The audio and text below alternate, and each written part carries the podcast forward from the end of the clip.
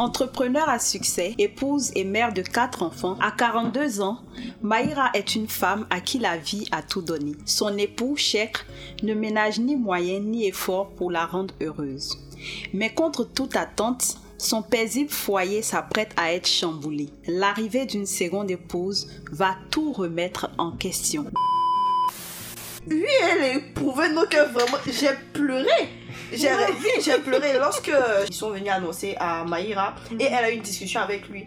Et elle lui a dit, enfin, il n'a pas réfléchi à tout ce qu'ils ont traversé ensemble pour faire ça. Il a, il a réagi de manière égocentrique. C'est méchant. C'est méchant. Tu ne peux pas la forcer à rester dans, dans une situation qui, Où elle qui ne se sent la pas à voilà, elle ne se sent pas à l'aise. Tu peux pas construire ton bonheur sur sa souffrance. En tout cas, moi, je dirais que c'est c'est vraiment un livre captivant. Oui. Maintenant, concernant ce que Cheikh a fait, pour moi, euh, ça m'a totalement sidéré à un moment donné. Mhm. J'étais vraiment énervé contre lui. Tu peux pas en fait faire 5 pages sans t'énerver. À cette partie-là, j'ai ressenti beaucoup de peine en fait. C'est-à-dire, pendant que ta femme est en train d'agoniser, toi, tu te permets de faire la cour à une infirmière. Quand il s'agit de faire les cadeaux et tout et tout, là, tu peux être équitable. Mais tiens, crève la faim. Quand on est amis, il faudrait qu'on puisse être vrai, qu'on soit entier en fait avec l'autre. Achek l'a découvert en fait, il a découvert que ton ami ne lui a pas dit la vérité. Peut-être que si tu m'avais dit la vérité, j'allais faire plus attention à telle ou Mhm. telle chose. On trouvait une cause pour s'accrocher, mais maintenant là, c'est pété, c'est chier. si c'est gâté, là, on dit. Et ça fait que maintenant, même la génération qui arrive là, tout le monde a peur du mariage. La femme, quel que soit en fait l'amour qu'on va porter à un, un être humain, faudrait pas que ça dépasse l'amour qu'on a pour Dieu. La partie là me vient souligner.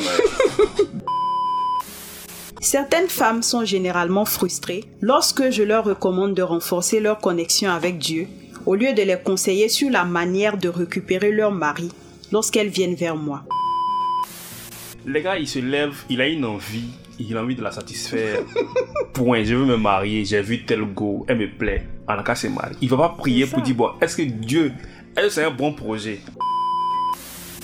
Il y a des mots qui effleurent l'âme et des mots qui l'explorent et l'apaisent.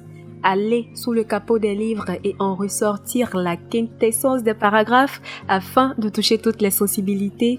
Bienvenue dans Coco Spirituel et laissez-vous envelopper par la profondeur et la beauté des livres.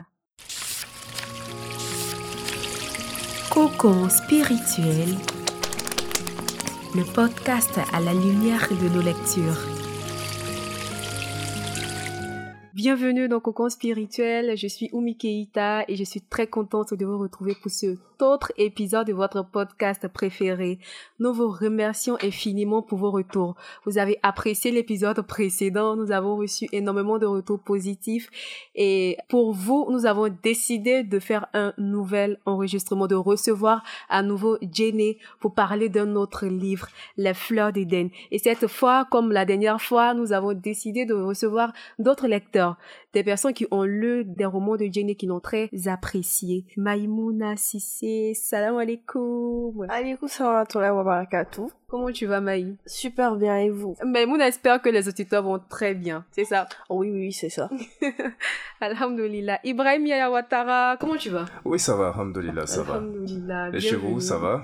Tu me vous vois aussi ou tu parles aux auditeurs Bon, c'est de façon générale. Hein. Ok. Je m'adresse à tout le monde. Nous sommes plusieurs. Je, Oui. je réponds pour tout le monde. Ouais. Et on a Abdul Bassit qui revient. Salam alaikum.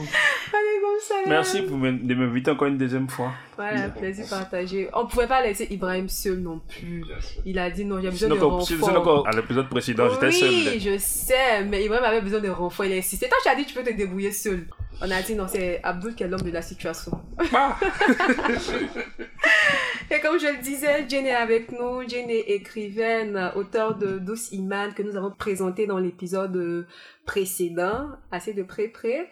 Et aujourd'hui, on la reçoit pour parler de Fleur d'Éden. Salam alaikum, euh, Jane. Wa alaikum salam wa rahmatullahi ta'ala wa barakatuh. Comment tu vas? Ça va super bien, merci. Et toi? Vraiment, je vais très bien, alhamdulillah. Merci de nous honorer encore une fois de ta présence. Je vous en prie. Il faut dire que quand on a parlé de Douce Iman, il y a eu pas mal de bons retours. Il y a eu des commentaires qui, qui allaient dans le même sens que nous. dire que on se retrouve dans l'histoire de Iman, c'est quand même des réalités qui nous concernent et tu fais très bien de, de relever ça. Merci d'utiliser ta plume de lionne comme euh, on le dit très souvent pour euh, dépeindre les réalités de nos sociétés. Et aujourd'hui, ce roman dont on s'apprête à, à, parler, c'est une histoire rocambolesque que j'ai envie de dire. rocambolesque, c'est pas Maïmouna qui me dira le contraire, n'est-ce pas? C'est pas, c'est rocambolesque vraiment. Il n'y a pas d'autre mot pour caractériser cela. C'est vraiment rocambolesque. Si j'avais un peu de vous, de vous énerver un peu seulement, allez ouais. lire. Je me souviens que quand j'ai, je me souviens quand j'ai fini de lire Douciman, j'avais fait un statut, j'ai dit, ça c'est à fleur d'Eden, mais j'ai pas envie d'éprouver mon cœur en lisant. Et il y a Ablu qui a répondu et il m'a dit, vas-y, ça, c'est pas aussi grave que ça, tu peux lire. Et je me suis dit, ok, je vais y aller. Catherine Poncol a dit, la lecture n'est pas une activité innocente. On ne ressort pas toujours indemne. En d'autres termes, la lecture peut susciter des émotions, provoquer des prises de conscience ou encore remettre en question les croyances préconçues. Tout dépendra de l'auteur qui parfois éprouve durement le cœur de ses lecteurs. Est-ce qu'on peut dire que Jenny a éprouvé nos cœurs fragiles là avec euh, des fleurs d'Éden Oui, elle a éprouvé nos cœurs vraiment. J'ai pleuré. J'ai j'ai pleuré lorsque ils sont venus annoncer à Maïra et elle a eu une discussion avec lui et elle lui a dit, enfin, il n'a pas réfléchi à tout ce qu'ils ont traversé ensemble pour faire ça. Il a, il a réagi de manière égocentrique c'est méchant. c'est méchant. Et qu'est-ce que les hommes disent de ce que Cheikh a fait? En tout cas, moi, je dirais que c'est vraiment un livre captivant. Oui. Maintenant, concernant ce que Cheikh a fait, pour moi, ça m'a totalement sidéré à un moment donné. Mhm. J'étais vraiment énervé contre lui. Je me suis dit, bon, est-ce que c'est comme ça on doit annoncer euh, Mhm. qu'on veut prendre deuxième épouse à sa femme, à sa première femme? C'est vraiment un choc. Bon, j'ai ressenti à la fois l'émotion en temps réel de, de Maïra. Ah bon ouais Oui, bien sûr, je me suis totalement mis à sa place en tant qu'homme. Ouais. Et je me suis dit, bon, et là, si moi je venais comme ça annoncer à ma femme que je venais à prendre une seconde épouse, Ouais. comment elle s'est sentie Bah, quand même, il faut Ah. se mettre à la place de l'autre, n'est-ce pas, Abdul En fait, ce livre-là, quand je l'ai lu, j'ai marqué des pauses en fait. Oui, quand même. Hmm. Parce que, en fait, tu peux pas en fait faire 5 pages sans t'énerver. Ça, c'est vrai. Tu peux pas. Elle, c'est les commentaires que j'ai fait. Quand je l'écrivais, non, en fait, j'étais tellement énervé. Ouais. On aura le temps de. En fait, là, on a l'impression que tu es encore énervé. Oui, ça. quand même. Moi, j'ai une facilité fait. en fait à, à me transporter dans les histoires. Ouais. Je peux être là et puis je- quand je lis, j'ai l'impression que je vois en fait les personnes en train de discuter. Et donc tu es impuissant. Le fait d'être impuissant en fait, c'est ce qui rend encore nerveux. Ouais. Et euh, je sais que les gens se posent, ceux qui n'ont pas encore lu se posent les questions, mais de quoi parle-t-il? On va demander à Jenny de nous faire un bref résumé de, des fleurs d'Éden. Ok. Entrepreneur à succès, épouse et mère de quatre enfants, à 42 ans, Maïra est une femme à qui la vie a tout donné. Son époux, Cheikh, ne ménage ni moyens ni efforts pour la rendre heureuse.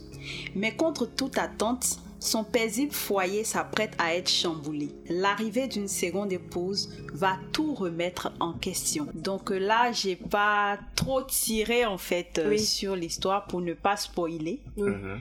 Et on voit que l'événement majeur ici dans la vie de Maïra, c'est l'arrivée de, de sa coépouse en fait, la seconde épouse de son mari. Donc euh, presque toute l'histoire tourne autour en fait de ce remariage et des conséquences en fait qu'ont ce remariage sur la vie de Maïra. Justement, on parle de polygamie ici. 18 ans. 18 ans de, de mariage volé en éclats. Et disons, cette histoire se préparait, la deuxième vie du mari se préparait alors que la femme était encore convalescente. Elle était à l'hôpital. Mhm. Et après, Champion, Kazaï, il n'a pas aimé. Non, sérieusement, à cette partie-là, j'ai ressenti beaucoup de peine en fait. C'est-à-dire, pendant que ta femme est en train d'agoniser, toi, tu te permets de faire la cour à une infirmière. C'est elle qui lui a fait la cour. Bon, il a quand même été euh, réceptif aux avances. Et là, je me disais, mais si elle mourait, en fait, il, avait, il savait ce qu'il allait faire après, en fait. Et peut-être que, enfin, il imaginait déjà le pire. Vu qu'il était réceptif, se dire, bon, bah, si elle clame, j'ai déjà quelqu'un sous la main, Non, du mais coup. pas jusque-là. ça, ça paraît évident. Peut-être que c'est pas sorti, mais peut-être c'est ce qu'il pensait Voilà, aussi. Hein. ça paraît évident.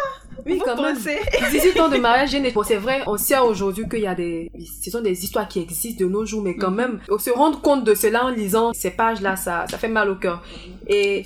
Justement, c'est ce qu'elle a dit. Des années de mariage ensemble, je, j'ai eu un moment de maladie et toi, tu t'es laissé faire, tu t'es laissé séduire par une infirmière. Pas infirmière, elle était C'est pharmacienne. la Elle pharmacienne. s'est laissée. de Oui, la passé un clinique. Bon, c'est vrai qu'il y avait ça. Après, tout ça, dit, faut pas avoir pitié des femmes clés là. quand même. Il s'est laissé séduire par une pharmacienne à un moment où sa femme était souffrante.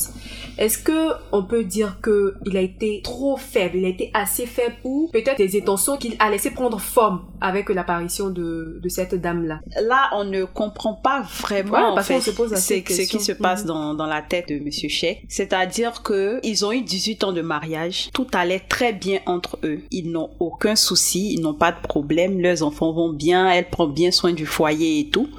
Et donc je me dis en 18 ans, il a quand même eu à rencontrer des femmes. Mhm. Je suppose que Sarah n'est pas la première personne qui lui a fait de l'œil et tout, mais je pense qu'il a eu un coup de foudre en fait pour elle.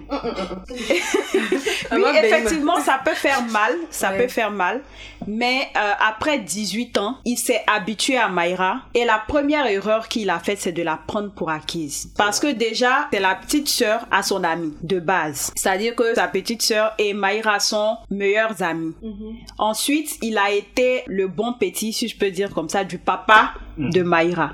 Et le papa de Mayra a beaucoup fait pour lui parce que la famille de Mayra était beaucoup plus aisée que la sienne.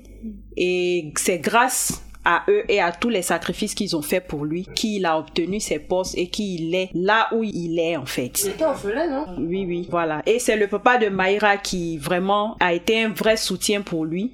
Et elle a toujours été amoureuse de lui depuis toute petite. Et quand ils sont arrivés à l'âge de se marier, elle avait plein de prétendants qui étaient beaucoup plus riches et tout. Mais elle a dit à son papa que c'est lui qu'elle voulait. Ah, et son ça. papa s'est dit, Cheikh, c'est quelqu'un, il a un bon comportement et tout. Et si c'est lui que tu veux, il n'y a pas de problème, je vous facilite tout. Et c'est presque la famille de Mayra même qui a organisé le mariage en fait. Et elle a été là parce qu'à ce moment, elle travaillait. En ce moment, il travaillait pas Mhm. encore. Elle a soutenu pendant des années et des années jusqu'à ce qu'il puisse terminer ses études et atteindre un certain niveau. Mais comme elle a expliqué, il a été assez reconnaissant. C'est-à-dire que quand il a fini, il a essayé de rembourser, de lui faire des cadeaux, de vraiment lui montrer qu'il était très reconnaissant pour tout ce qu'elle a fait pour lui. Donc c'est quelqu'un, ils viennent vraiment de loin. Mhm.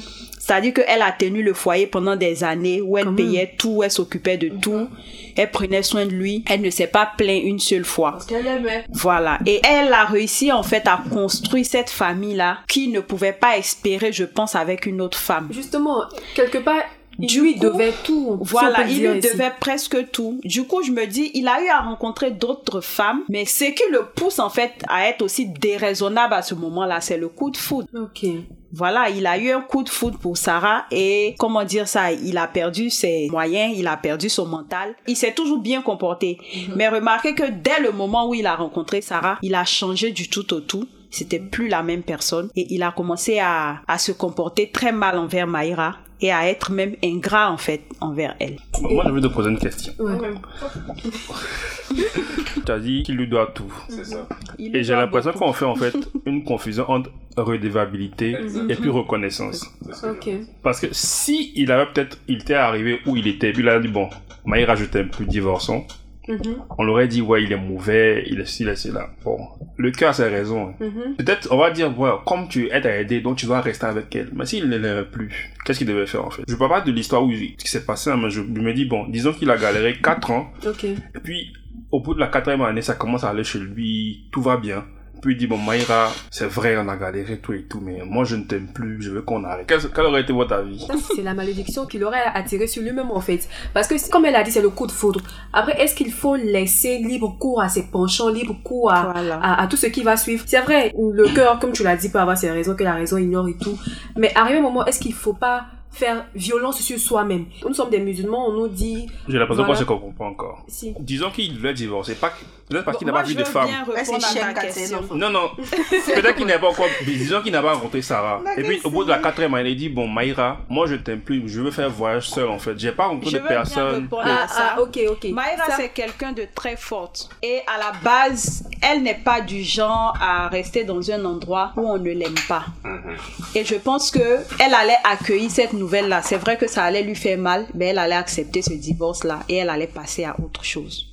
C'est quelque chose qui allait peut-être moins la détruire que ce qu'il a fait, c'est-à-dire que vouloir la maintenir en lui disant oui, euh, je t'aime, je veux toujours rester avec toi, mais en même temps, j'aime Sarah et je veux que tu fasses comme si de rien n'était, comme si j'avais jamais, j'avais rien fait de mal et que tu nous laisses nous aimer.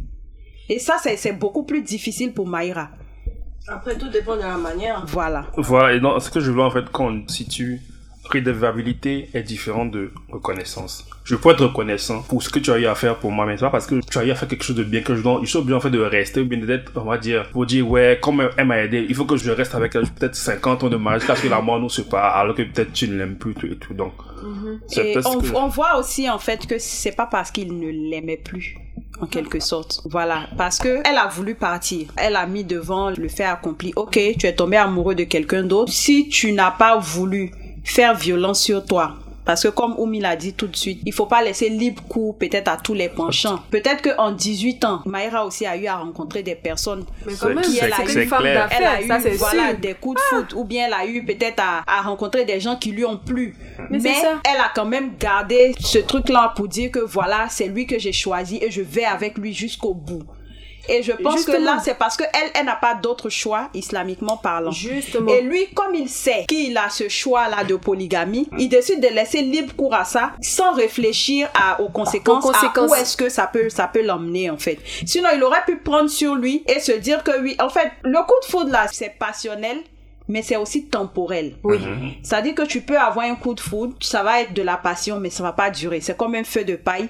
Au début, ça brûle fort, et puis après, c'est fini, en fait. C'est ça. Est-ce que c'est avec ce genre de sentiment-là que tu penses pouvoir aller vraiment loin? Parce qu'on en voit des personnes qui se précipitent sur des coups de foudre, qui prennent des personnes et au bout de six mois de mariage, la passion est retombée et puis la personne se dit mais qu'est-ce que j'ai fait? Mais à ce moment-là, tu as déjà détruit les 18 ans pour juste six mois en fait. Il aurait dû peut-être réfléchir un peu plus, mais il a décidé de ne pas se faire violence sur ce coup-là parce que il s'est dit j'en ai le droit. Justement, parlons Voilà. du fait qu'il a le droit de faire ça. On a parlé tout à l'heure de conséquences. Il n'a pas vraiment réfléchi. Je pense qu'il n'était pas vraiment informé de la situation, de ce qu'il attendait. Il faut dire que il y a eu pas mal d'hypocrisie. Il y a eu de l'hypocrisie entre eux, entre les hommes, avec ses amis et Oui, tout. oui. Ceux-là même qui se vantaient, celui-là qui avait Mm. trois épouses, il se vantait d'avoir trois épouses, d'avoir tout à sa disposition, mais il vivait la, la misère dans son foyer. Mais quand il est avec ses amis, il ne dit pas la vérité. C'est ça. Cocon spirituel, le podcast à la lumière de nos lectures.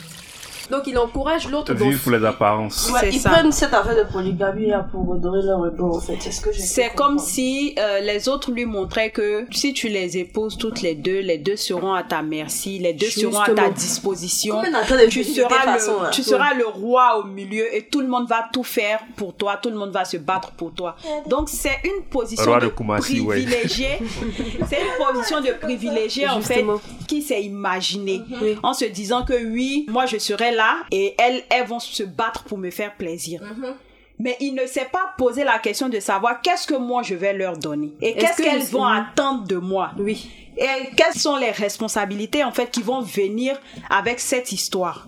Il n'était pas Il n'a vraiment pas informé pensé à de, ça. de la situation. Et Il parmi n'était les pas conséquences, préparé en fait. Et parmi les conséquences de cet égoïsme, parce que je veux le dire ici, il était vraiment égoïste, n'a pensé qu'à lui.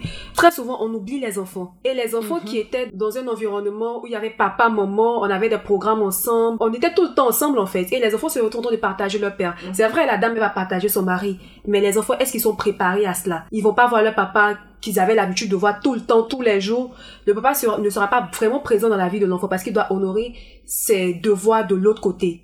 Donc les enfants en ont aussi payé Mhm. le, le prix fort. Ils ont commencé à s'habituer à vivre sans lui. Et c'est- je crois que c'est l'une des choses aussi qui l'a vraiment touché. Il s'est rendu compte qu'il avait vraiment commis une erreur en fait. Parce que les séances de cinéma, les sorties, tout ça. Quand je lisais, j'avais l'impression qu'il était outré. Il était vraiment touché même. Après, moi, je me dis, est-ce que ce n'est pas un amour de compassion qu'il éprouvait pour Maïra? Et il a décidé maintenant de faire son choix, son propre choix, d'épouser euh, la deuxième femme. Bon, c'est la question ouais, que je me pose. Hein. hein. Cela m'intrigue énormément. Non mais comme euh, Jenny l'a dit, euh, c'est un coup de foudre.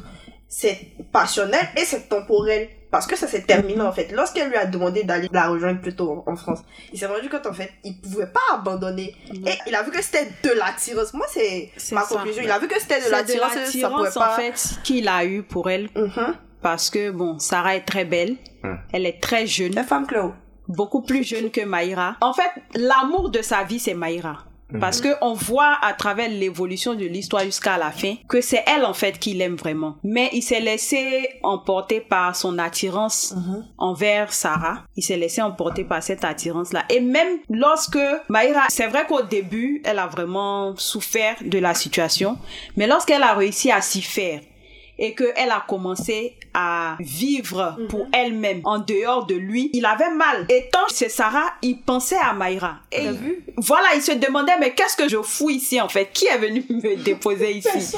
Encore Voilà. une fois, moi ça m'a vraiment fait comprendre que les femmes feraient mieux de se concentrer sur elles-mêmes, leur épanouissement. Je pense que tu l'as, en quelque sorte, c'est que tu dis dans ton œuvre. Sinon, En- en quelques au secondes. début, leur amour était vraiment, vraiment fort. Et c'est pour ça que Maïra n'a jamais imaginé, en fait, Voilà. que quelque chose comme ça pouvait leur arriver. Et même quand il a commencé à sortir avec Sarah, il a eu du mal à annoncer. Il lui a caché l'histoire et tout. Et c'est lorsqu'elle a surpris l'appel téléphonique et tout, quand elle a décroché, qu'il s'est dit, bon, ok, je me jette à l'eau, je lui balance ça au visage. C'est ça, ouais. Ça veut dire qu'il n'était pas préparé du tout. Il a écouté ses amis, il s'est dit, bon, j'ai une femme que j'aime là, oui, je l'aime bien, j'aime amis. Je prends euh, ma fraîchenie, si on peut dire comme ça. Mhm. Sarah, elle sera, euh, comment on appelle ça, truc de la jeunesse, On quoi. va se remettre ensemble. Voilà, c'est ça. Genre, elle sera un peu comme sa muse. Oui, comme j'ai le droit, donc je vais le faire. Ils savent que c'est pas quelque chose d'obligatoire et que autant tu as le droit de le faire, autant tu as le droit aussi de ne pas le faire. Donc ils savent ça, mais c'est toujours un privilège en fait. Ils se disent que c'est un privilège pour eux. Donc pourquoi laisser passer le privilège Si j'en ai le droit et que je peux, je le fais. Mais le privilège, c'est en apparence. Parce que déjà, la sourate même vient en fait avec beaucoup de garde-fous autour, beaucoup de garants. Si vous craignez d'être injuste, alors une seule. C'est-à-dire que il y a plein, plein, plein de choses autour. Et toi, tu te dis, oh, c'est c'est un privilège, c'est chic. Et c'est une fois que tu rentres dedans que tu te rends compte que en fait, c'est pas ça. Je serai pas le gars à qui a droit à tout. Et les femmes sont là et elles vont se battre pour moi. Mais non. C'est-à-dire que une fois que tu es rentré dedans, tu marches sur des œufs. À chaque pas que tu fais, tu blesses quelqu'un. Et quand tu veux faire autrement, tu blesses l'autre. Tu vois un peu. Tu ne peux pas être équitable entre les deux. Tu ne peux pas. Donc, à moins que ce soit vraiment une solution à un problème donné, je pense, pour par exemple les couples qui ont des problèmes peut-être de maladie, d'enfantement Mhm. et autre chose.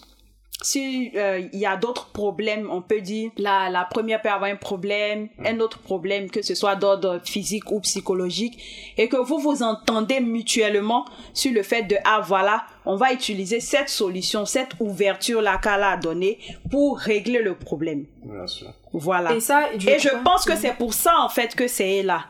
Mais c'est pas genre pour dire, ah, ouais, on m'a, on m'a donné une ouverture là, faut que je m'enjaille.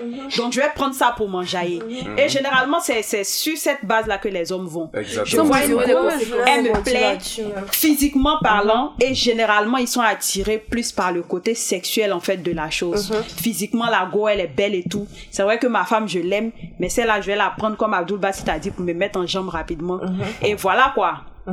Et généralement, souvent, ils prennent aussi des femmes qui ont beaucoup d'espoir. Et on n'en parle pas beaucoup. C'est vrai qu'on concentre notre compassion sur les premières femmes en se disant, ah oui, elle a été trahie et tout. Mais il y a beaucoup de cas où les deuxièmes souffrent beaucoup plus. Parce que dès qu'elle rentre, elle se rend compte que le monsieur, il aime toujours sa femme. Mhm. Et que elle, elle est là pour boucher un trou. Et voilà, elle est là pour, pour un truc, Comme en elle fait. Il est juste euh, venu les compléter, chose en fait. Voilà. Souvent, la première passe toujours en premier. Mhm. Et elle se rend compte que Elle est recluse. voilà, elle ne se sent comme une Mariée. femme entière. Elle se sent comme je suis venue compléter quelque chose. Et elle aussi, elle est beaucoup frustrée. Et quand ça passe à 3, à 4, franchement, elles n'ont pas des maris, elles ont des quarts de mari. C'est vraiment pas évident pour les femmes, quoi. Parce qu'elles sont les premières à souffrir de ça. La vrai. première souffre, la deuxième souffre, la troisième, tout le monde souffre. Et sauf, je vais dire, le monsieur, si, voilà, s'il se préoccupe, il va aussi souffrir. Mhm. Et donc, s'il ne se préoccupe pas et qu'il s'en fout, À partir de ce moment-là, lui il sera heureux, elles, elles vont souffrir, Oh. et ils vont aller régler ça Yomal Kiyama. Comme je voulais rebondir sur ce que tu as dit en fait. Euh, après avoir lu, déjà moi j'avais déjà ma conception de la polygamie, mais après avoir lu, j'ai compris que, en fait, comme je l'ai dit, ils appliquaient la polygamie juste pour satisfaire leur libido. Sur cette affaire de polygamie là, ils prennent que ce qui les arrange et puis ils ne rentrent pas en profondeur en fait. Ils prennent que ce qui les arrange parce que oui, on parle de d'injustice, tout ça. Ils sont pas prêts. Rares sont les personnes qui l'appliquent. Injustice là, mais c'est pas le Et moi, ça même, ça m'a permis de mettre dans ma tête que la polygamie, c'est pour les personnes menties. Parce que quand tu as les fonds nécessaires, quand il s'agit de faire les cadeaux et tout et tout, là, tu peux être équitable. Mais tiens, crève la faim. Déjà, même dans le livre, on peut voir que Maïra même participait aussi au charge quand il est tombé malade, il a eu son accident, tout ça. C'est dans les poches de Maïra qu'il s'occupait de Sarah. Toi, tiens, crève la t'en prends une deuxième femme. Tu sais, il y en a même qui vont épouser des femmes en comptant sur l'argent de la première. Oui, C'est possible. hein. dans, dans Oui, le Non seulement il y en a qui le font, et ils, ils n'ont aucun scrupule à le faire en fait. Et ils te disent que oui, euh, tu vas aider ta soeur. C'est pas passé. tu vas aider ta soeur, tu vois. Il y a des femmes qui donnent la popote de leur coépouse. Oui. Oui, ne me Moi- regarde moi pas j'en comme ça. connais moi j'en J'en connais ai déjà Oui. vu qui donnent la popote et qui s'occupent Des de leur- enfants. des enfants Oui. de leur coépouse parce que le monsieur il n'a pas. là qui Et très souvent, les deux femmes même se retrouvent, c'est-à-dire qu'elles s'asseyent et que les deux commencent à parler du monsieur là. C'est-à-dire que les deux même se disent, eh, Eh, on est venu où, oh? Et puis elles se, elles se font des accolades pour, pour qu'on le cœur. Parce que ce monsieur-là ne prend aucune responsabilité. Et il y en a plein comme ça. non mais Quand même 75% pitié de hein. nous. Hein. Hum. Quand même. Et Je Voilà. suis tellement choqué que. Waouh! Donc, euh, on va dire, le livre à la base, c'était pas pour faire un procès en fait à la polygamie. Parce que comme Ouais. je l'ai dit, le verset est clair, c'est un droit qu'ils ont, que vous avez. C'est une ouverture aussi qui est là comme solution à certains problèmes. Comme par exemple, ça peut arriver que eux-mêmes soient d'accord entre eux pour vivre un mariage polygame. C'est-à-dire que par exemple, il est avec, euh, je sais pas si je vais dire sa cousine ou bien quelqu'un comme ça, il y a une forte amitié entre eux, mais elle sait que c'est, elle n'est pas vraiment l'amour de sa vie. Et il y a quelqu'un d'autre qui est là, qu'il devait épouser, mais il y a eu des histoires et tout. Et la première peut dire, bon, ok, je vois que tu souffres sans elle, tu peux la prendre, il n'y a pas de problème, on va cohabiter parce que nous deux, on t'aime et on ne veut pas te perdre toutes les deux. Ça arrive. Et dans ces cas-là, les femmes s'entendent très bien. Il y a des femmes aussi qui sont vraiment, elles n'ont pas le temps, elles sont hyper engagées dans leur projet, elles voyagent beaucoup, elles n'ont pas du, temps 100% à consacrer au mari. Elle peut dire, ah, moi, franchement, moi, je veux te partager parce que j'ai pas le temps. Ça arrive. Et là, quand il y a quelqu'un d'autre qui est là, ils s'entendent bien. Il n'y a pas de problème. Donc, le livre, c'est pas pour faire un procès à la polygamie, mais c'était pour expliquer, en fait, les tenants et les aboutissants. Quand tu décides de le faire, voilà à quoi t'attendre. Voilà comment ça va se passer en vrai. Tu Justement. seras pas le roi choyé au milieu. Non, voilà ce qui t'attend comme responsabilité, comme problème. Voici le genre de choses qui peuvent t'arriver et voici le genre de choses que tu dois ou que tu ne dois pas faire. J'ai envie de poser une question, mais déjà, je vais faire un constat. Je remarque qu'en fait, l'homme est privilégié partout. que ce soit dans le mariage, que ce soit dans l'éducation même des enfants. les hommes mal sont dominant là tu dis quoi? Mal dominants de Kumasi, ouais. l'homme, en fait, est privilégié, que ce soit dans le mariage, dans l'éducation même des enfants. On priorise plus l'homme que la femme. Et en fait, je me dis, est-ce que ça doit dire que la femme ne doit pas trop rêver? Mais justement, tu fais bien de poser cette question. J'ai arrêté de lire des romans à l'eau de rose qui te dépeignent la, la perfection de la la perfection et tout, mais il y a des réalités poignantes en fait. Ces histoires te permettent de savoir quel rêve pour son propre épanouissement, pour ses projets, pour atteindre un idéal, pour son bien-être personnel. Et les hommes qui sont dans ces foyers polygames doivent pouvoir dire la vérité à leurs amis. L'ami de Sheikh ne l'a pas fait. Il avait trois épouses. Il vivait la misère dans ce foyer jusqu'à à mourir Mhm, je constate je crois quand on est amis, il faudrait qu'on puisse être vrai, qu'on soit entier en fait avec l'autre. Achek l'a découvert en fait, il a découvert que ton ami ne lui a pas dit la vérité. Peut-être que si tu m'avais dit la vérité, j'allais faire plus attention à telle ou telle chose. Et je pense que ce qu'il a fait réaliser, en fait, l'erreur qu'il a commise. Je pense pas que si il pas, en fait, cet exemple, il aurait en fait agi différemment. Oui, c'est ça. en C'est fait. ça. Et aussi, ce que je voulais dire, c'est que dans notre société aujourd'hui, bon, c'est ce truc qui existe depuis longtemps, les hommes ont du mal en fait à se dire certaines choses pour pas paraître faibles. Mhm. Quand même. Parce que ici, il disait en fait que c'est chaud dans mon foyer, le gars a dit bon, tu n'es pas un vrai homme. Mhm. Bon. Ouais. Et quand c'est comme ça, ton, ton ego prend un coup. Ou un coup. Et c'est difficile en fait de, de, on va dire, de rebondir. Mhm. Donc il faire masquer en fait pour dire bon, c'est mon foyer, je gère. Le gars il prend une deuxième femme, je vais l'encourager. Mais chez moi c'est déjà gâté. Mhm. Toi faut continuer seulement, c'est qu'elle suit. Devant la balance croisée. Non, mais je vais revenir là-dessus en fait. Tu sais, de nos jours, là, le mariage fait peur. Tout le monde a peur du mariage. C'est pas comme avant. Parce qu'avant, euh, nos parents ne disaient vraiment pas ce qui se passait. Chacun se taisait. On dit, comme tu l'as dit dans l'épisode précédent, que quand tu te maries, on te dit qu'est-ce qu'il y a dans le mariage? Je dis quand tu vas rentrer dedans, tu vas savoir ce qu'il y a dedans. Mais maintenant, les gens ne supportent plus. On a, c'est plus comme avant où les personnes supportaient en se taisant, on se disait, ah oui, il y a que la mort pour nous séparer, je fais ça pour mes enfants. On trouvait une cause pour s'accrocher, mais maintenant là, c'est pété, c'est chier. si c'est gâté, là, on dit. Et ça fait que maintenant, même la génération qui arrive là, tout le monde a peur du mariage. Après aussi, faut pas être perfectionniste. Dans toutes les situations qui arrivent, il y a des, des côtés négatifs. Donc, faudrait s'attendre à toute éventualité. Voilà. Moi également, je pense qu'il faut être réaliste. hein. voilà. Après, euh, Khan aurait dû, c'est comme ça, c'est valable pour tous les hommes. Mhm.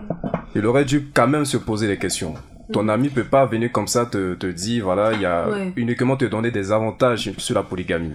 Et toi, en tant qu'homme responsable, c'est ton ça. droit, en fait, de aller à la recherche. Mhm. Connaître c'est quoi la polygamie. Fouiller un peu dans le Coran pour savoir exactement qu'est-ce que Allah ta'ala dit par rapport à la polygamie.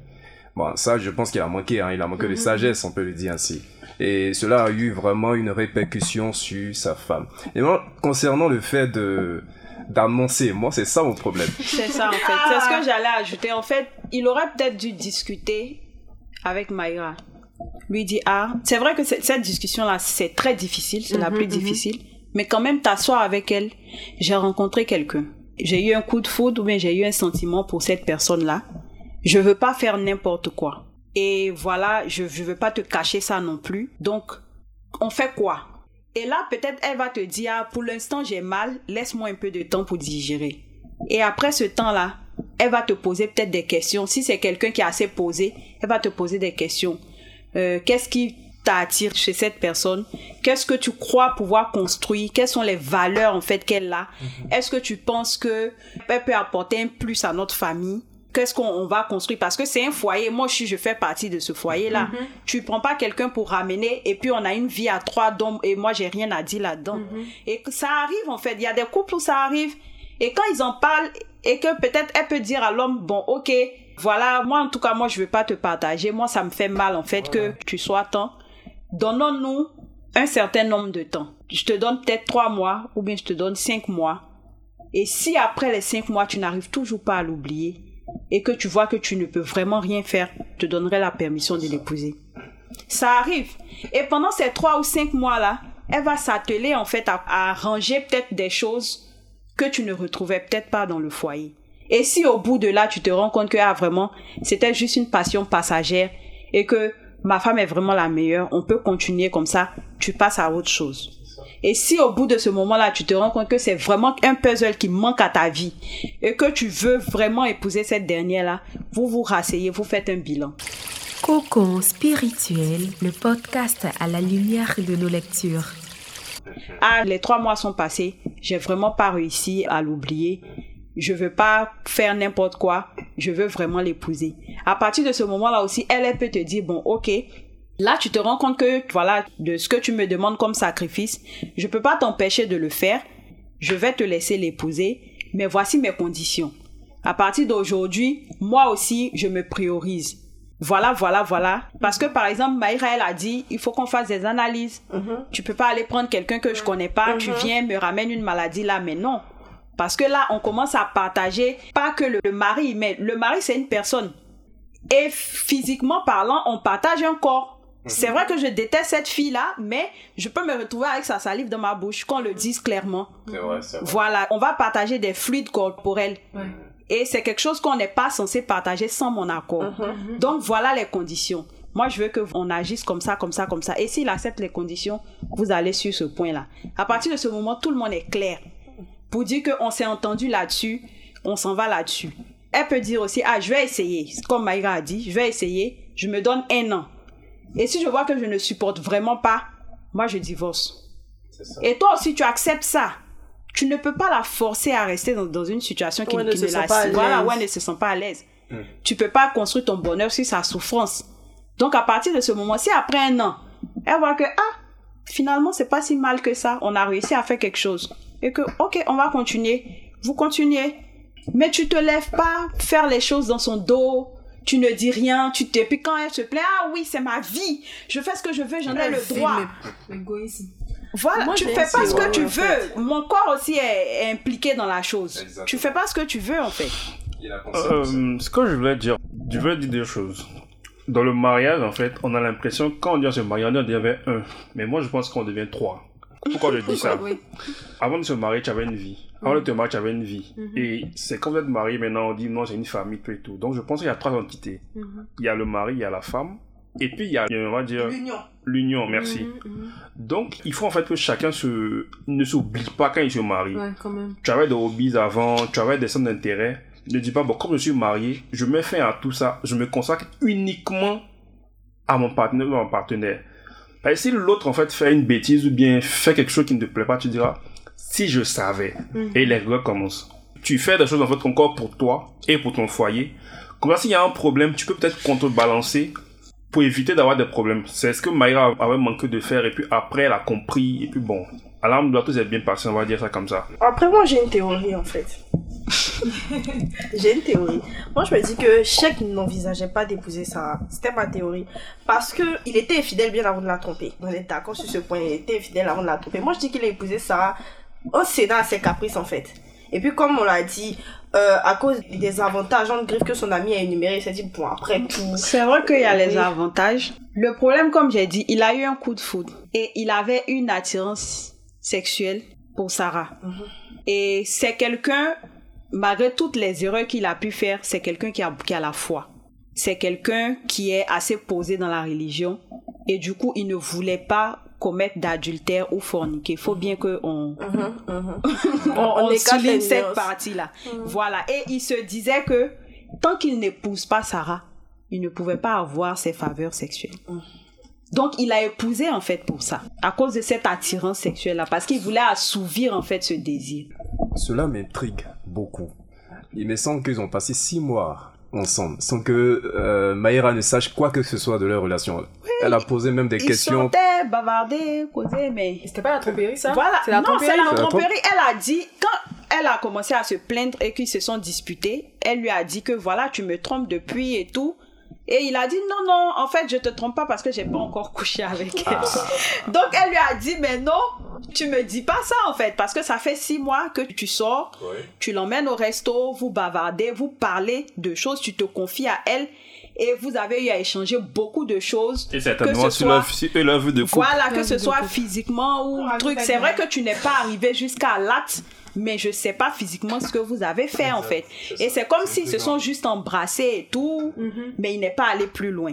Alors que ça, il savait que c'est un péché qu'il n'aurait pas dû faire. Et c'est tout ça qui l'a forcé, forcé à se dire, faut que je la marie parce que je peux pas rester là comme ça en fait. J'aimerais qu'on s'attarde sur euh, la sagesse de Mayra. Malgré ça. cette épreuve douloureuse qu'elle a subie, elle a quand même fait preuve d'une grandeur d'esprit impressionnante en fait. Donc, si tu me permets, je vais Oui. lire Oui, partie. Ça, c'est quelque chose que je voulais vraiment faire ressortir là-dedans. C'est que la femme, quel que soit en fait l'amour qu'on va porter à un, un être humain, faudrait pas que ça dépasse l'amour qu'on a pour Dieu. La partie là me vient souligner. Certaines femmes sont généralement frustrées lorsque je leur recommande de renforcer leur connexion avec Dieu, au lieu de les conseiller sur la manière de récupérer leur mari lorsqu'elles viennent vers moi. Elles sont tellement en adoration de leur mari, du mariage et de leurs privilèges que la pensée de les perdre crée un sentiment de destruction inexplicable en elles.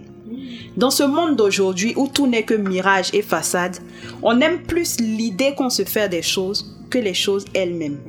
Nous adorons l'argent, la célébrité, le luxe, les maris, les enfants, parce que cela nous confère un statut devant les autres et détermine le niveau de considération qu'on nous donne dans la société.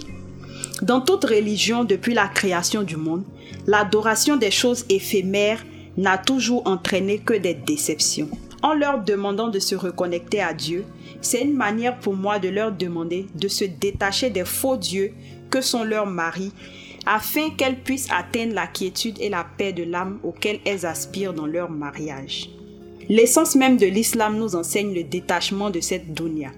La shahada est la déclaration verbale qu'il n'existe aucune entité qui mérite d'être adorée en dehors de Dieu. Les cinq prières de la journée t'obligent à te détacher des choses de ce monde pour te tourner vers Dieu. Le jeûne te prive des plaisirs du ventre, des yeux et des sens qui relèvent de ce bas monde. La zakat t'oblige à préserver de ton argent et le donner au nom de Dieu. Le pèlerinage nous oblige à quitter le confort de nos familles et de nos duplex pour dormir sous des tentes à la recherche de Dieu. Alors ma sœur, ne te fâche pas quand je te demande de renforcer ta connexion avec Dieu. Cela te permet de vider ton cœur des choses inutiles et laisser la place à ce qui te sera utile une fois dans la tombe. Tu peux aimer ton mari, mais pas plus que toi-même et encore moins plus que Dieu. Il est la moitié de ton dîne, mais tu es toi-même l'autre moitié. Prends soin de ton cœur. Notre Dieu est un Dieu jaloux. Et lorsque tu adores un être comme toi, fait de sang et de chair, plus que lui, Dieu te le rappelle sûrement à l'ordre en te mettant à l'épreuve. L'homme peut te trahir à tout moment, mais Dieu ne te trahira jamais. Si, ne serait-ce qu'une seule fois, tu as fait passer les désirs de ton homme avant les commandements de Dieu, alors pose-toi les bonnes questions et sonde ta foi. Si cet homme est destiné à revenir vers toi, il le fera sûrement sans que tu n'aies à te battre contre quelqu'un. Te reconnecter à ton Seigneur et t'aimer toi-même pour deux est la seule chose qui pourra ramener ton mari vers toi si jamais il te mérite. Sinon, Dieu peut te l'enlever et te donner dix fois mieux que lui. Je relis et relis ce message plusieurs fois, comme s'il m'était destiné, comme si Dieu voulait me faire passer un message. Son message m'a touché et je demande à Dieu de purifier mon cœur, de me rapprocher davantage de lui et de m'aider à avoir cette intimité avec lui qui nous rend imperméables à la douleur et nous fait aimer les épreuves qu'il nous donne. Je dépose mon téléphone et m'accorde 30 minutes de prière intense pour moi-même et pour mon cœur blessé. Donc déjà, Eden, elle tombe sur un message et elle se rend compte qu'effectivement, elle a toujours mis son mari au-dessus, chef au-dessus de tout. Quand même. C'est-à-dire qu'elle a toujours tout fait pour lui, pour qu'il se sente à l'aise et tout. Et même quand il y a quelque chose pour elle, pour lui passer d'abord avant. Donc effectivement, c'est comme si il représentait un faux dieu en fait dans sa Oui, vie. Et c'est pour ça que à l'idée en fait de perdre ça, elle a l'impression d'avoir tout perdu. Que son monde s'effondre. Voilà, que son monde s'écroule. Alors que si elle se recentre sur elle-même et sur Dieu, lui ne sera plus qu'un truc insignifiant pour lequel elle n'a même pas besoin de se battre en fait. C'est Voilà. quand même, quand même fort de sens. C'est quand même très fort de sens tout ce que tu viens de lire là. Rappelle la page s'il te plaît. C'est de la page 30 à la page 31. De la page 30 à la page 31. Mhm. Donc, on vous invite à lire ce passage, à le relire encore et encore chaque fois que vous en ressentirez le, le besoin. Et je pense que c'était, c'était le déclic. C'est ce qui a Voilà. permis à Mayra de se relever, de se recentrer sur elle et sur sa foi, d'améliorer sa relation avec Allah. Et de par là, elle a fait des choses extraordinaires.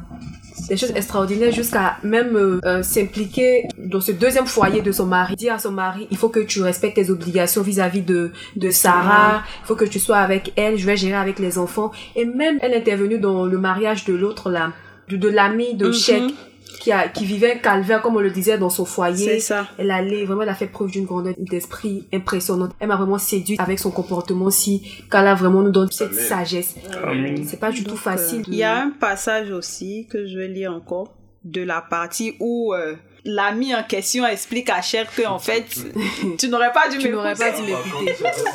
Où c'est gâté là Non, mais en fait, eux, ils disaient ça au grain et puis ils n'étaient pas seuls. Ils sont deux ou trois à avoir plusieurs femmes et ils, ils prennent ça pour se ragaillardir et tout et dire devant les gens que voilà, c'est trop bien en fait.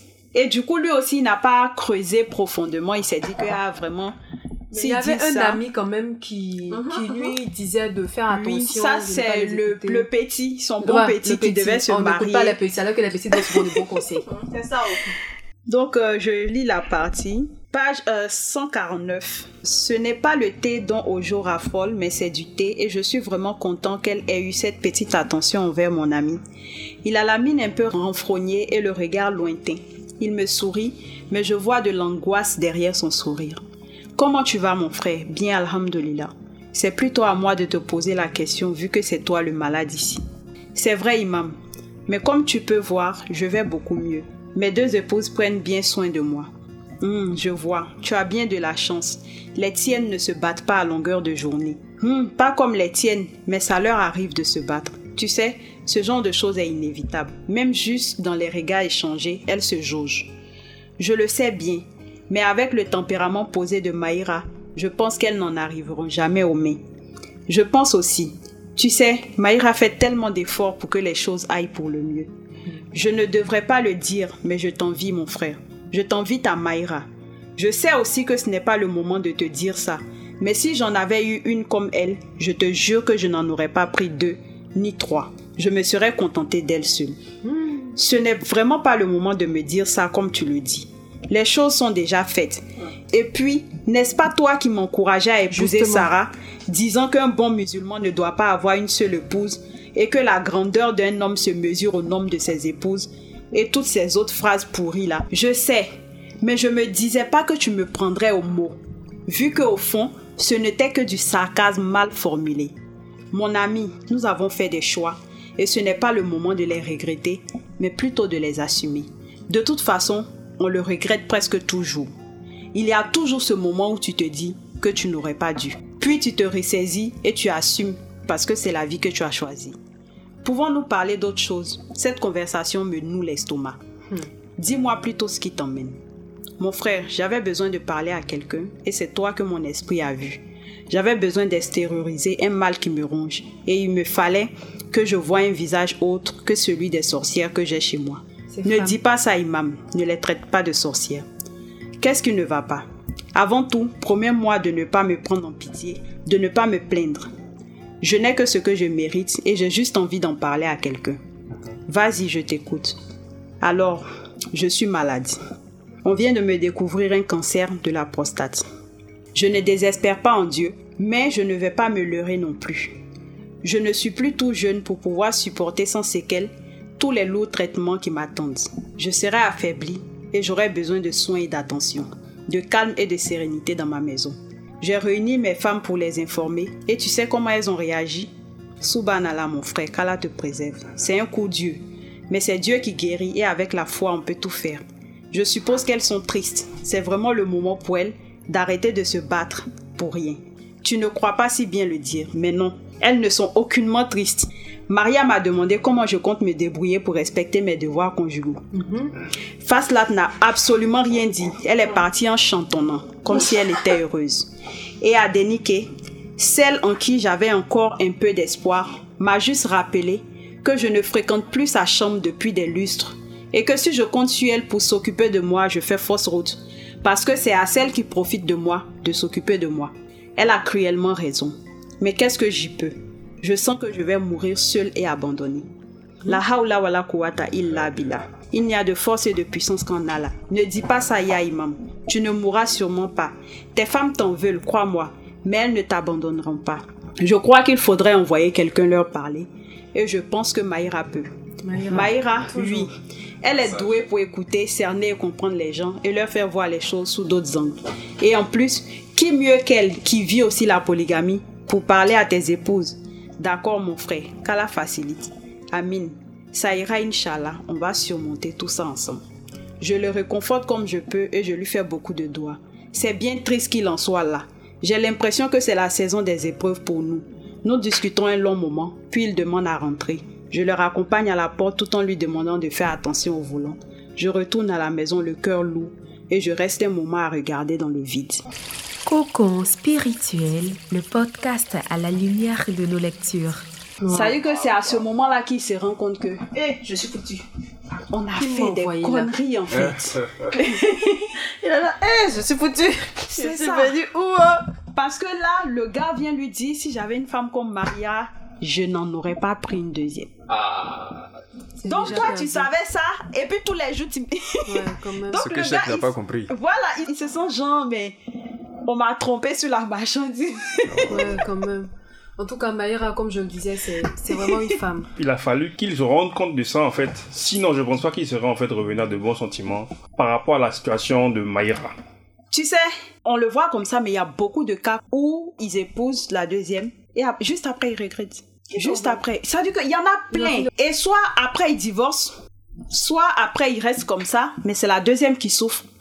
Parce qu'il lui rappelle tous les jours qu'il aime sa femme et qu'il n'aurait pas dû la prendre. Really? Really? Oui, aïe, toi aussi. Jusqu'à elle-même, peut-être souvent, elle- à moins qu'elle se décide elle-même à partir. Ça, j'en ai vu plein, que ce soit ici ou que ce soit au Mali.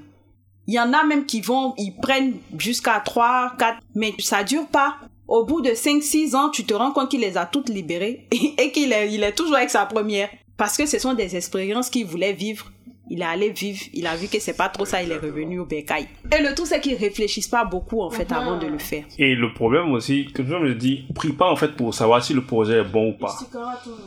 Les gars, il se lève, il a une envie, il a envie de la satisfaire.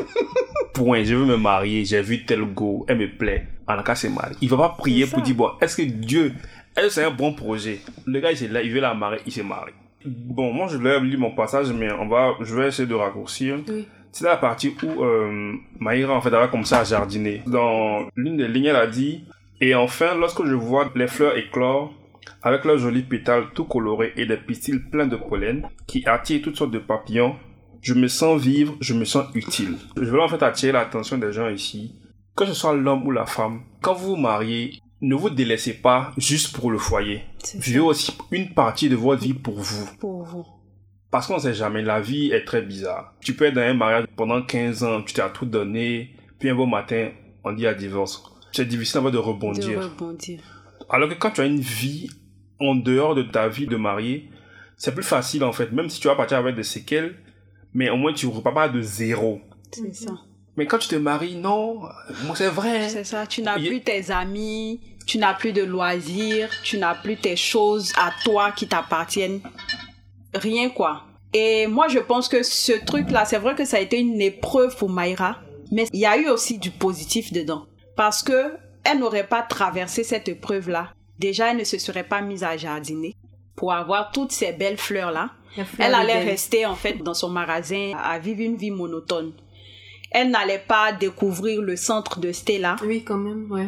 elle n'allait pas mettre sur pied le projet d'aider les femmes à se reconstruire en faisant des, des plantations de fleurs Ouais. et tout.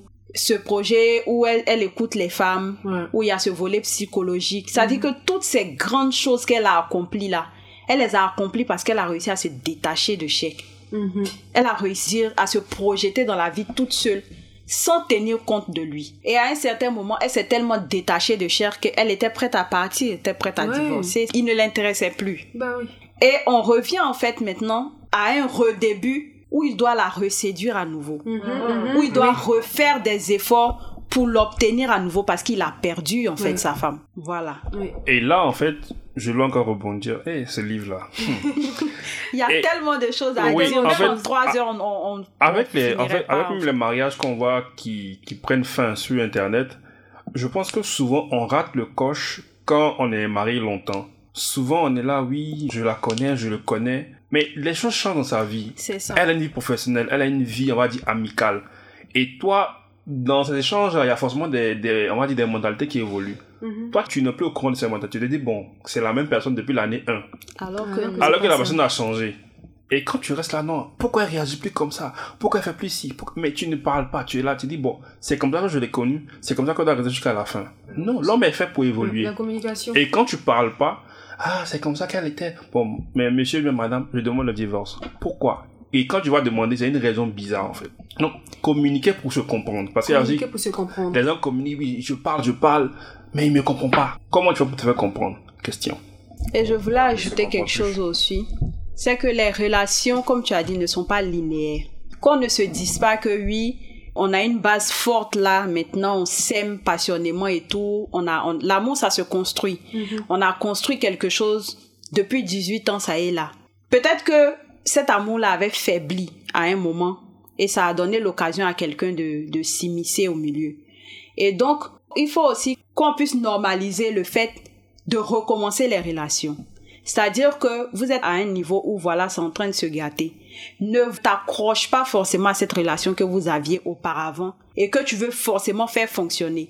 Vous parlez, vous mettez carte sur table et vous décidez de recommencer une nouvelle relation parce que là, c'est ce qui s'est passé avec eux. Je t'ai perdu et tout, j'essaie de te reconquérir. Donc, on va sur de nouvelles bases.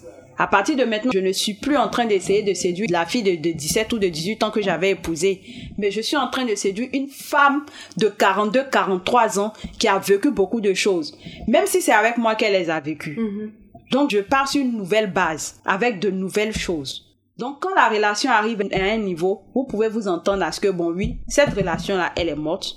On décide de commencer une nouvelle.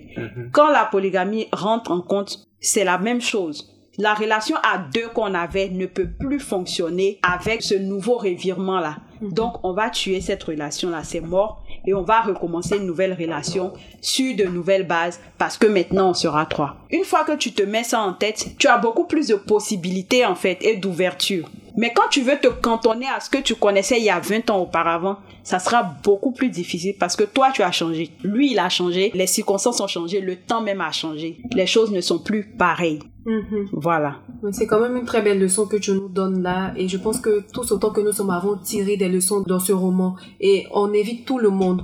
Tous ceux qui n'ont pas encore lu Les Fleurs d'Éden à se procurer ce livre-là, vous allez en apprendre énormément. Voilà. Et les versets Il y a beaucoup, il y a beaucoup à dire, il y a, mais il y a beaucoup à dire, on Et ne il faut pourra pas pas. qu'ils aient peur parce que généralement les gens se disent c'est triste, C'est je vais triste, ouais. pleurer, donc je veux pas lire. Il y a beaucoup de personnes Oui, qui moi également, ça. j'étais réticente par rapport à ça, Alors mais qu'il foncé. y a beaucoup de choses à apprendre. Mhm. Il y a la relation avec les enfants que Oui. Maïra a Ouais. avec ses enfants. Et ces gens, elle a réussi à approfondir cette relation avec ses enfants quand Sheikh n'était pas là. Parce Au qu'il point était où devenu lui-même, un il se sentait, il se sentait exclu en fait. Oui. Et je vais revenir rapidement sur la partie où ses sœurs sont venues et elle faisait une pyjama party. Le gars, il a fait palabre avec l'autre. Il débarque à la maison, elle le chasse. Oui. Non, tu retournes là-bas. Que vous soyez en palabre ou pas, c'est son problème. jour. Tu retournes là-bas. Moi, j'ai pas envie de te voir dans ma maison aujourd'hui Ah, là. ouais.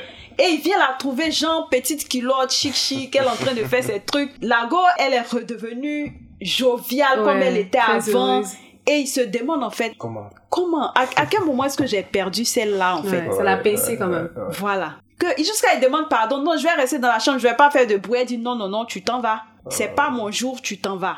Ouais, meilleur à ses femmes. Tout ce que j'ai préparé là, c'est pas pour toi. n'es Tu pas t'en vas. Tu n'es pas dedans. Elle avait aussi ce fort caractère là Voilà. aussi. Justement. Ouais. il s'est senti obligé maintenant de partir. Hmm. Et là, il est couché là-bas, il a goumé. Euh, du coup, ouais, on se rend compte que. Maïra est quand même euh, un exemple, une ça. inspiration Et pour toutes les Lui-même, femmes. il se rend compte qu'il n'aurait pas dû. Il est là-bas et puis il se sent comme s'il est en prison. Il est Ouais. plus seul, il Il est dans la maison là, il est fâché. Parce que sa femme est là-bas, elle lui manque. Et celle qui est là, là, il se demande pourquoi elle est là en fait. Alors que c'est lui-même qui a fait. Alors que c'est lui-même qui a fait. Et la suite de l'histoire. Il y a tellement beaucoup à dire que vous. Il y a, Franchement. en tout cas, qu'on n'a même pas, je pense qu'on passages. a, on a même pas parlé de tout, hein. Hyper Peut-être à intéressant. 40%, 30%. Il y a Parce que la suite voilà, de l'histoire. Le livre est, que- grand, ça fait presque 300 pages. Ouais. donc il y a Ouais. trop de choses Il y a à trop de choses à, à, à découvrir Ses dans ce livre. exploits, sa spiritualité surtout. Quand même. C'est ça. Donc, lisez, ne lisez pas pour lire, mais lisez pour tirer des enseignements, pour retenir les leçons qu'il y a dedans. ça. Il y a des passages tellement forts de sens. Et voilà, nous, à notre humble niveau, nous avons essayé de vous donner quelques leçons tirées de ce livre-là. Donc, encore une fois, allez acheter les livres, lisez, et puis apprenez-en davantage. On va mettre un terme à cet épisode, mais avant, je vais arracher deux, trois mots à, à nos invités. Euh, Maïs, qu'est-ce que tu pourrais dire de, des fleurs d'Éden? D'abord, il y a une anecdote là-dessus. Quand je venais d'arriver au centre lycée, c'était, je sais pas, à la couverture, je dis, ça m'a, ça m'a beaucoup attiré parce que j'ai vu des fleurs d'Éden. Au début, j'ai cru que c'était un livre pour un développement personnel en regardant l'image. Puis il y a Abdul Basit qui était encore mon collègue en ce moment. Il m'a, il m'a dit rien. Il m'a dit, vas-y, prends, va aller à la maison. Mais je dis que quand j'ai fini de lire Fleurs d'Éden, ça m'a ça m'a vraiment touché. Ça m'a permis d'avoir une vision différente de plusieurs volets énumérés dans le livre. Le mariage, la polygamie, euh, les relations, mari-femme, mari-enfant, amical et tout. Grâce à ce livre, on voit euh, les choses sous le regard de tout le monde. On a vu le ressenti de Sarah, le ressenti de leur entourage, de Maïra, des enfants. C'était pas axé seulement sur une seule personne et ça, c'était le, le bon côté de livre. Franchement, rien à dire. 5 sur 5. À pas d'acheter. Mais pourquoi pas du C10 ça là, ce livre-là, qu'est-ce qu'on pourrait, on pourrait bien dire du Ouais, je me souviens que tu avais dit c'est c'est incroyable. Ouais, Tu as- tu as incroyable. Les deux livres, Douciman et puis. Ce sont les deux que moi j'ai lus, hein, Ouais. pour l'instant. Dépêche-toi de lire moi, maîtresse. Non, je vais, je vais, je vais dire ça. Mais en fait, en réalité, c'est que Fleur d'Éden, lorsque j'ai vu déjà la couverture, moi j'ai fait référence au, au jardin d'Éden. Pour moi, je me suis dit, mais comment il a pu s'inspirer, franchement, de, du jardin d'Éden? Et qu'est-ce qui s'y trouve à l'intérieur? Moi, j'étais vraiment curieux. Et franchement, dit, ça m'a captivé. Dès l'instant, quand j'ai vu déjà la couverture, ça m'a captivé. Et ma curiosité, en tout cas, a pris le dessus. Mhm. Donc je me suis dit, attends, je vais bien explorer ce livre-là. Bon, ça relate un fait, malheureusement, qui est dans la société, la polygamie. Mhm. Voilà, fort malheureusement, pour, pour certaines femmes, c'est pas vraiment avantageux. Ça, il faut le dire. Moi, je dirais que c'est pas une obligation en quelque sorte. Pour la femme aussi d'accepter. Aussi, c'est pas l'obligation de, de l'homme aussi en quelque sorte de d'aller dans ce principe, dans ce côté-là. Mais tout est un choix. Il faut vraiment faire avec la manière. Ça, au moins, c'est c'est vraiment tenir compte de la sensibilité de l'émotion de la femme. Sinon, quand tout attend, en tout cas, on, on risque quand même de, de se faire du mal. Et là, c'est pas bon. En tout cas, moi, je t'encourage. Et moi, j'encourage tous les, toutes les personnes, en tout cas, de, de se procurer ce livre-là parce que c'est beaucoup captivant, ça, ça parle de beaucoup de choses. Voilà, ça oriente, ça, ça te permet au moins de découvrir et puis euh, des pensées que tu avais concernant la polygamie, ça peut changer. Hein. Mhm. Voilà, donc merci beaucoup en tout cas, Dîner, pour Merci beaucoup pour le livre. Je, je le lis avec passion. En tout cas, je me suis pas ennuyé. Ce que je peux retenir, c'est il faut en fait tenir compte de l'autre. Quand on est dans on va dire, une relation, quand on veut faire des choix, il faut tenir compte de l'autre. Et j'ai développé plusieurs réflexions par rapport à plusieurs thématiques parce que dans le livre, il y a énormément de thématiques qu'on Oui. peut aborder. Peut-être si, pourquoi pas faire notre épisode encore dessus. En tout cas, merci pour l'écriture et car là, en fait, t'aide à pouvoir sortir tes autres livres Inch'Allah. qui t'aide aussi à pouvoir être euh, édité à l'extérieur du pays pour être Ouais. euh, une écrivaine internationale. Amin. Amin. Ok, salam alaikum. Ouais, comme ça. Merci pour les doigts. Et toi, Jenny, je sais Donc, que tu as euh, beaucoup dit, mais tu dois mettre le mot de fin. D'accord, donc euh, comme je, je l'ai souligné au début, c'est que dans ce livre-là, je ne voulais pas faire le procès Oui. en fait de, Mhm. de la polygamie. Je dis pas que c'est une mauvaise chose. C'est juste qu'il y a des règles strictes à respecter. C'est une ouverture, c'est une solution en fait à des problèmes précis, Mhm. mais ce n'est pas une panacée qu'il faut utiliser à tort et à travers. Ensuite, dans le livre, ce que j'ai voulu montrer aux hommes, c'est voilà de beaucoup réfléchir avant de prendre cette décision-là. Et quand on la prend, il faut tenir compte de sa partenaire. Il faut tenir compte de tout, toutes les personnes qui auront part dans l'histoire. Et il faut vraiment peser le pour et le contre et les tenants et les aboutissants avant de se lancer. Et même quand on se lance, il faut se préparer à ce que ce ne soit pas facile, à ce que ce ne soit pas qu'une histoire de je serai le maître et tout. Et il y a aussi beaucoup de choses qui vont faire que Yomal Kiyama, tu auras à répondre en fait de Mhm, beaucoup plus mhm, de mhm. choses que les autres personnes. Donc faut tenir compte de ça. Maintenant, si ça te dérange pas d'aller en enfer aussi, c'est pas grave. Là, tu peux faire ce que tu veux. Maintenant, pour les femmes aussi, c'était leur dire de ne pas déjà s'opposer euh, catégoriquement dès le départ, mais essayer de se recentrer sur soi-même, essayer de, de se trouver une connexion avec Dieu, ne pas mettre son mari au-dessus de Dieu. Voilà, la première personne qui compte, c'est Dieu, ensuite c'est toi, et ensuite c'est ton mari. Mhm. Voilà, il y a une hiérarchie qui est là, il faut qu'il faut respecter, sinon on se perd en fait. Mhm. Et dire aussi aux femmes que il faut pouvoir se concentrer sur autre chose, faut avoir une autre vie en dehors en fait de ta vie de couple, Et de ta qui va vie de mère ouais, de ta également. vie de mère également, qui va faire en sorte que lorsque ces choses-là ne seront pas là, tu auras toujours de quoi rebondir, tu auras toujours de quoi vivre. Parce que généralement, quand on perd ces deux choses-là sur lesquelles on s'accroche, on a tendance à soit voilà trop dé- déprimé ou bien tomber carrément dans le trou. Et ça, c'est pas bon. Mhm. Voilà. Donc, euh, c'était ça mon mot de fin. Et puis j'invite tout le monde à lire le livre. Oui, merci infiniment Jenny. Je pense que tellement tu as bien dit, bien résumé le, le livre, ainsi que euh, Maïmouna, Ibrahim et Abdelbassit. Je vous dis infiniment merci. Merci du fond du cœur d'être venu plaisir. et d'avoir agrémenté aussi cet épisode. Merci beaucoup. Et euh, voilà, merci à vous de nous suivre. À la prochaine, Inch'Allah. Portez-vous bien. Salam alaikum wa rahmatullah. Wa alaikum salam wa rahmatullah. Cocon spirituel, le podcast à la lumière de nos lectures.